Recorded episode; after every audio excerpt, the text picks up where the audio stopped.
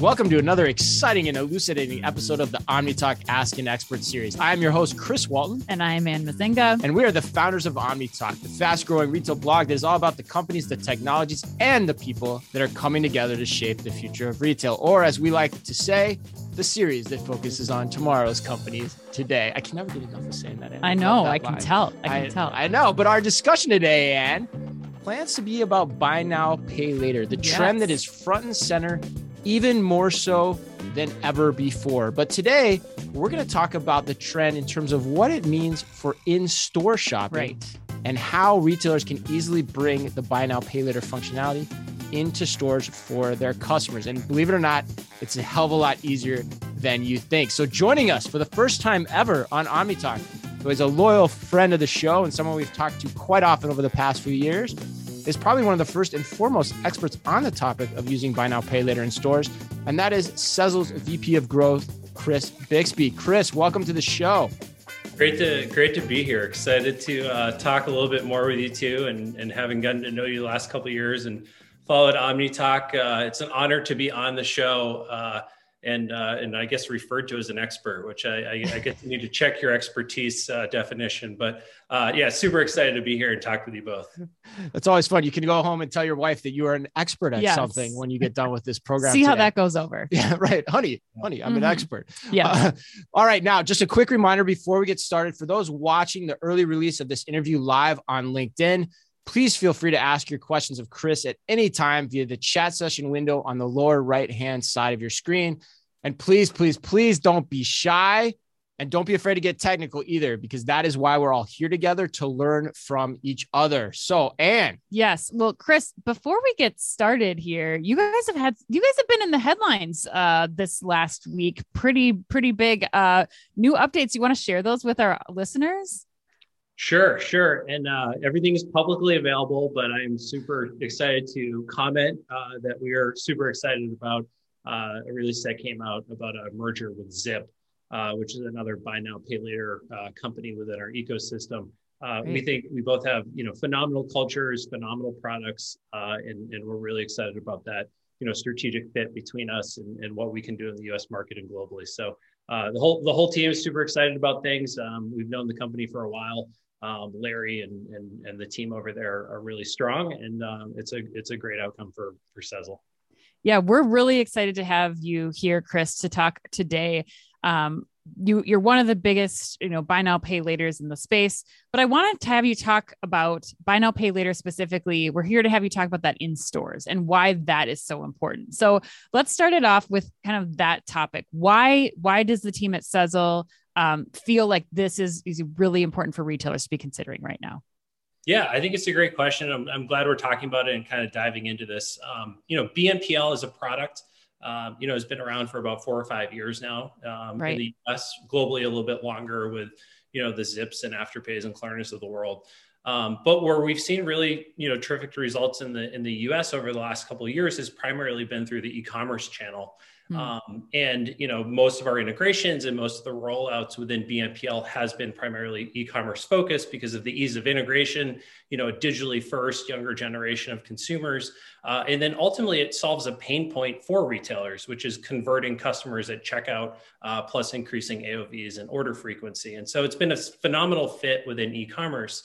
Um, but really, as as this as uh, you know, as a payment type and, and and basically as a you know payment product has evolved um, all the things that have really stayed true to why you know BNPL exists and, and, and the pain point it solves uh, can really be rolled out omni-channel. And mm-hmm. so you know as uh, you know 30 million uh, American or users uh, we've seen in the U.S. according to payments you know started using this product, they've also started demanding it. Uh, in store to solve that pain point and, and get access to you know a little bit of credit and so the in-store approach makes a lot of sense as this next evolution, this next step. Um, you know, still about 90% of shopping is done in store. You know, obviously that changed a little bit post-COVID. It might have flattened out at maybe 85%, but still a predominant okay. shopping is in store. And so we look at this as another payment type, you know, that consumers care about, they need, they want. Uh, and so we should be really offering it through, um, you know, a retail solution that covers our, our large kind of omni-channel retailers.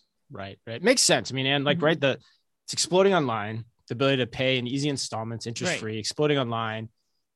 Large volume of retail still done in stores. How do we get this in store? So I think conceptually it makes total sense, which is why we've probably had the the the audience, you know, interest in this right. this discussion that we've had leading up to it on LinkedIn. But Chris, let's get down to brass tacks because that's what we do best at OmniTalk. We call it like it is. Try to you know sort through all the BS that's out there. But how do you actually do this? Like, how do you make this come to life for the retailer, especially for the consumer? Like, how easy is it for the consumer to use this in store? Yeah, we we think it's just as easy as online, and I think that's been the nice evolution of, the product. And so the way it actually works, like you said, getting right down to it, is uh, it works through uh, a, a, wallet, basically a, an app, a Sezzle app that issues a virtual card that can be, be then used in store, just like any other uh, card that's been pushed to either an Apple or Google Wallet. So hmm. we transact via NFC readers, so um, near field communications that allows us to push that virtual card into, you know, or excuse me, issue the the virtual card in the Sezzle app, uh, and then at that point actually push that into the wallet and at that point it's as easy as tapping at checkout. And so you know with with um, a target for example or a gamestop or a pure hockey um, you know assuming they have nfc readers which they do um, anytime that i go into those stores i can use sezzle by simply tapping. Um, and so the sign up process is the same. Um, it's about four steps uh, online or in store and the only nuance there is instead of selecting sezzle as a payment button at checkout online you basically push that virtual card uh, into your into your uh, virtual wallet and, and and check out.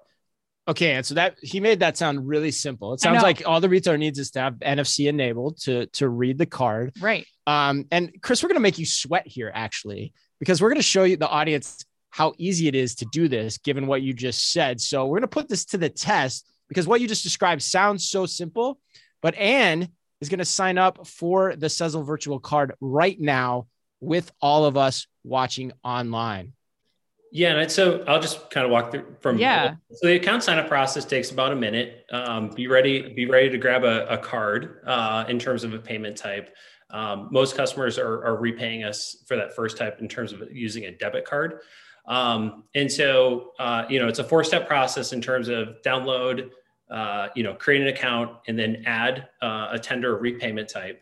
And at that point, you'll be able to get and actually get issued a, a, virtual card within your app. So I don't know, and if you're a you're a current Sezzle user or not, um, for current Sezzle users, it's you know basically instantaneous is always a, a, tough word, but very very quick in terms of getting that virtual card. A new sign up process is about a minute, uh, a little bit over a minute. So now I have a Sezzle card that has a balance on it that it looks. I mean, I can add this to my Apple Wallet right now. I can just yeah. go there and at, so essentially just take this up to my NFC reader at any store and pay, tap to pay, and I'm out. Yeah, that's exactly. I'm, I'm glad it was as uh, hopefully quick as we all thought it would be. That's really really exciting to kind of see kind of right away. Um, yeah, at that point you have that card. That card number is unique to your account. Very I'm, cool. I'm good to go. I can go stock up on whatever kinds of things my little heart desires in pretty much any store. It shows me all the stores too that I can apply this card like right there um, in the app too. So that's really cool. Um, one, one of the things we think is important about that is again, we are thinking about kind of that line at checkout mm-hmm. and trying to get consumers through that. And so one of right. the things that, that we're doing with this card is that because it's what we call the, uh, a persistent use or multi-use card, it actually can be used multiple times. It doesn't have to be reissued every time uh, a customer or you know guest goes to checkout. And so the nuance there is, uh, in some cases, we see single-use cards, and they have to be reissued, reissued, reissued. This is actually all tied back to the overall uh, credit limit of the consumer, uh, which we think is a is a really good benefit and truly promotes kind of omni-channel uh, shopping. And so, Chris, explain for me too, because you know, say that I am, I do have this loaded into my Apple Wallet. It's my default method of payment. Say my limit's three hundred dollars. How does the payment structure breakout work from the customer's perspective then? I mean, am I just paying, I, I spend, let's say $200 that day, it starts installments based on that total amount that I spent that day, or is it broken up into each uh, retailer that I'm shopping with? The, the payments are broken up that way. Yeah, we we track it down to the actual individual and unique transaction. Okay. And so it's at the specific transaction. So if you go shop at, you know, a Bass Pro Shop and then you go shop again at Target later that day, or you go back to Bass Pro Shop, each individual transaction will be tracked across a payment plan. Got it. And so uh, it's 25% at the t- time of checkout or the time of you know purchase, and then 25 two weeks later, later 25% two weeks, wait four weeks, and then six weeks. Got it. Um, and so again, it all ties back to that individual. I want this or I need this. Um, and so that plan is based on that individual, you know, piece that's purchased or, or, or the checkout basket. Um, what we do though is we start a limit. So, and you said $300, that's yeah. a spring limit for us. And so assuming good repayment behavior, that limit will automatically grow in the background. Um, and so if you make that first initial purchase, mm. $200, you pay it off. And then next month you need to go buy something else when you log back into your account, you'll probably see a new limit that's actually higher than that 300. So we automatically okay. do in the back end that allows us to essentially use, you know, AI and different underwriting to look at that consumer when they shop. And so where we look at in-store transactions and why this is a great fit is frequency increases um, and, and repeat uh, rates increase quite a bit. And that actually means that consumer is going to have better availability in terms of kind of how they can check out. What does the retailer have to do to integrate this or set up this capability? For the in-store component, it's actually really easy. Uh, it's always easy, easier said than done, um, but it's really it's really easy in terms of essentially one one thing is needed, and it's the merchant IDs um, that are at the individual and unique stores. And so what we do is um, we turn on the mids uh, that you know can be accepted or can accept this virtual card and so we, what we get from our, our, retailers when we you know sign an agreement and, and get to commercial terms is um, we we get that list of mids and, and and that's really it. And so the retailer doesn't have to do anything. It's always nice to do training. Uh, you know, we offer training, we offer in-store, you know, materials, we offer train the trainer, uh, and all that support in terms of the education of you know the store associates and and also how it works. Um, but it's actually not even needed. There's several times where a customer will come in who's a Sezzle customer you know use their card and the associate actually doesn't even know how they're using that card because it's such a seamless kind of checkout with the um, you know with the nfc reader. And so we just need the mids we need an agreement we we, we basically turn it on. And so when they turn this on with you too then you essentially they're getting access to you know what well it's probably more now. I mean i remember you know in preparing for this interview it's probably more it's like you guys have like 9 million customers in your file right? So like the retailers in a sense in essence if they're turning this on for their store location are getting access or a different way to communicate to those 9 million customers of yours right? Yeah it gives them a chance to kind of be shown in that app. As you were going through and kind of looking at your stores earlier within that app experience it gives us a point of communication. It gives us a chance and, and basically a marketing channel to kind of advertise the retailers uh, you know within the app within the customer within our emails within you know social et cetera to actually make, build awareness of our of our user base. And you know, our user base is a little bit different than Gen Pop in terms of it's younger, it's a little less credit worthy, um, but we also think we have a great user base that you know does shop and needs to shop uh, and, and budget their payments. And so it kind of gives access in a way and promotion in a way that we think is pretty cool, uh, you know, for the retailers.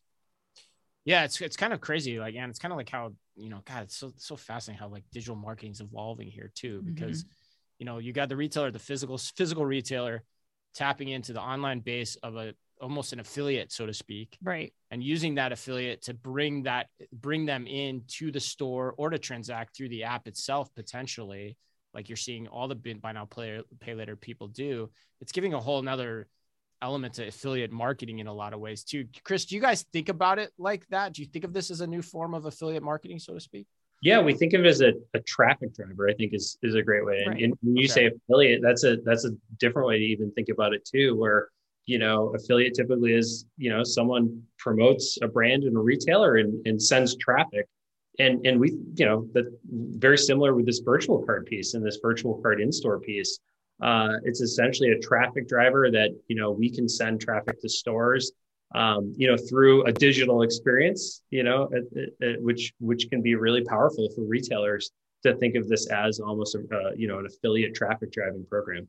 Mm-hmm. Yeah, especially with the tab like right in the app right there. Where where am I right now? What other stores? What other errands can I run? All you know, without having to pull out another form of payment or do anything differently. I think that's it's really smooth how you guys have got that set up.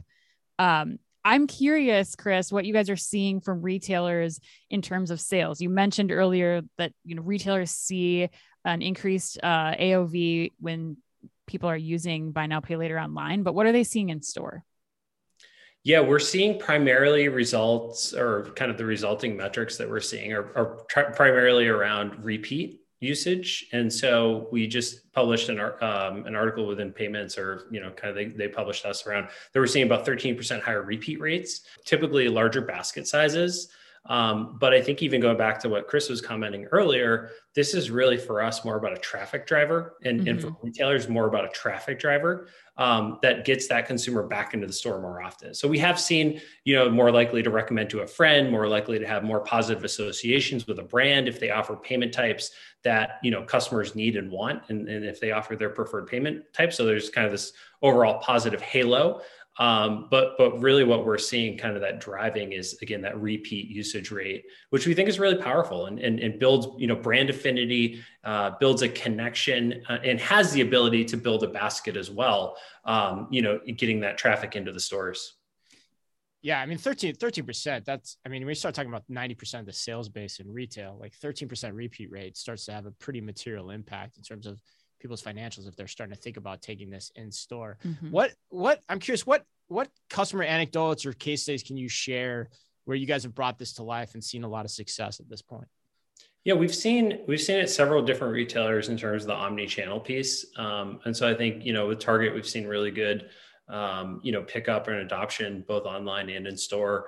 Uh, Pure Hockey's a really, you know, great retailer, a little bit more niche retailer, but you know, being Minnesota, Minnesota, yeah, Minnesota, uh, yeah. you know, Minnesotans will, will, will appreciate the hockey piece. Where you know we started as an online business, but then we also launched this in store for you know their their businesses and their retailer retail shops, and um, you know that's again what we're seeing in terms of the frequency numbers. And so um, it's available and can be made available for most you know retailers in store. And you know honestly a big part of kind of our conversation here is i think you guys are seeing this as basically just another step of digital adoption mm-hmm. uh, but happens to be retail. And so again I, I go back to like this is solving the same pain point as it has been solving online which is providing access to you know a, a new customer base um, that customer base is still, you know, 90% of their transactions are happening in store. And so by providing this, we see also a new customer uh, that's traveling to and then, you know, shopping, uh, you know, at these, at these locations.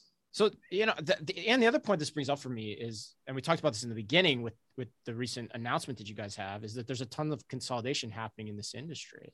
And so a lot of what we're going to see here, I would hypothesize is now it's going to be about how do retailers in store you know get adoption for buy now pay later you know in what they're offering to their customers in a physical store experience mm-hmm. almost in the same way of like back in the old days like do you take visa do you take american express right. you take discover like what is, paul was saying on the last episode yeah, yeah. paul is that is that is what we're talking about here right like yeah. this is a new form of credit that is quite honestly, in my opinion, a much better vehicle to use. It's financed partially by the retailer versus solely by the consumer in general.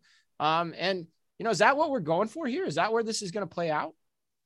I think we're seeing, you know, and I can use an online example that I think still applies in store, but you know, there's research out there that said, you know, 40% of the reason people are walking away from transactions are because their preferred method of payment is not available. Right. And so I think that's very applicable in store too. And and and you know the the the unique part of in store, which is the reason we don't always think about this, is because we think, well, if someone's at the store, then they've already made their decision around payments, or they've already made their decision around what they're going to buy.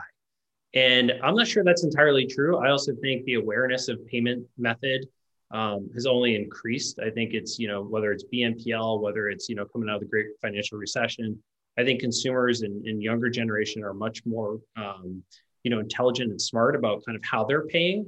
Yeah. And so again, we've we haven't we've been slower on the adoption curve within retail because we're like, well, if they're in the store, they're going to buy anyways. And I think we need to reframe that and say that, well, like, a, how do we get them into the store?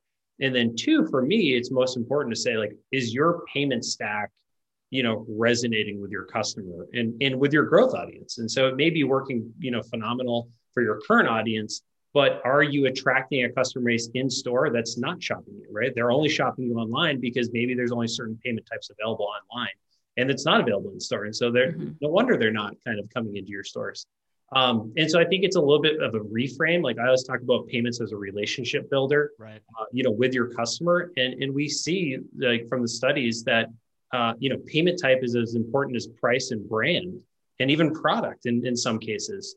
And so if the consumer in their mindset is thinking about that, then being able to reflect that and then advertise it and market it, you know, whether it's you know Sezzle or you know Apple Pay or another payment type, I, I think retailers are still a little bit behind on this journey. And, and I, I would say we're seeing the adoption in e-commerce. And I think, you know, now's the time to really do that within, uh, you know, in store. Yeah, yeah. especially when credits involved in that right. transaction. Like how you think about. I mean, I can take it back in. I mean, we used to talk about this on the show three years ago. We used to talk about like you and I would make decisions on where to oh, go based on who had Apple thing. Pay. Yeah, exactly. Right? And now it's mm-hmm. prevalent because of the pandemic. But like that made a huge difference for, for me sure. prior. For sure. And right? I think makes a bigger difference to this next generation of shopper too. Um, yeah, especially if you can do this. Right. Like, right. you know, if this gets widespread, like you think about gas, groceries, everything, like yeah. where you could eventually use it, like it's it's crazy. Chris, do you think that the like for the the next generation of customer do you think that the buy now pay later offering is enough of like an incentive to that generation that they can break it up into four payments? That they that buy now pay later providers in general will not need to go to any sort of loyalty programs? Like i'm thinking about the points that you get for a credit card. Like do you see buy now pay later providers eventually evolving into like hey you you know you get cash back or you get longer payment terms or you get six weeks that you can pay this off instead of four or whatever it might be or do you think it's just like this is just a better method of payment for that especially for that next generation I think we're going to have to see. There's certainly, yeah. Um, you know, BNPLs that are offering rewards. Okay. Um, I I look at it personally as it's already solving a problem that consumers have, and so okay. Just BNPL as a product or as a you know option is really solved, right? Like that's why yeah. innovation comes from. Innovation comes from really solving a pain point, and I think it's doing that and so we're still like very early days compared to some of the markets that are, you know, I'd say more saturated in terms of BNPL. So if you sure. look at Australia, if you look at, you know, Sweden, if you look at some, you know, even, um, you know, other countries, they're further along in their adoption curve in terms of BNPL. We're still pretty early, right? I right. think I think it's about two percent of payment volume is what mm. we're seeing going through BNPL. Um, overall, in some of these more mature company countries, you get to about ten percent. And so it's still it's still a ways to go in terms of that you know maturity of the market. I think as that kind of continues to evolve you start talking about more of like where does loyalty fit in?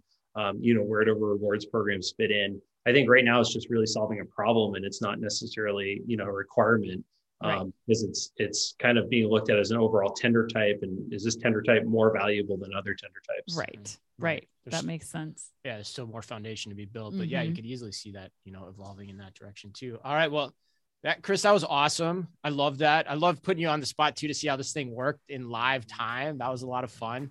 Um, if people are watching this and they're like, hey, we want to learn how to do this, how to bring BNPL in store, what's the best way for them to get in touch with you? Yeah. I, by, by, the way, I was not nervous at all because it's all the product and engineering team that's crushing it in terms. Not a boy, not a boy, awesome. So not me at all. Just want to make credit, credits where it should be.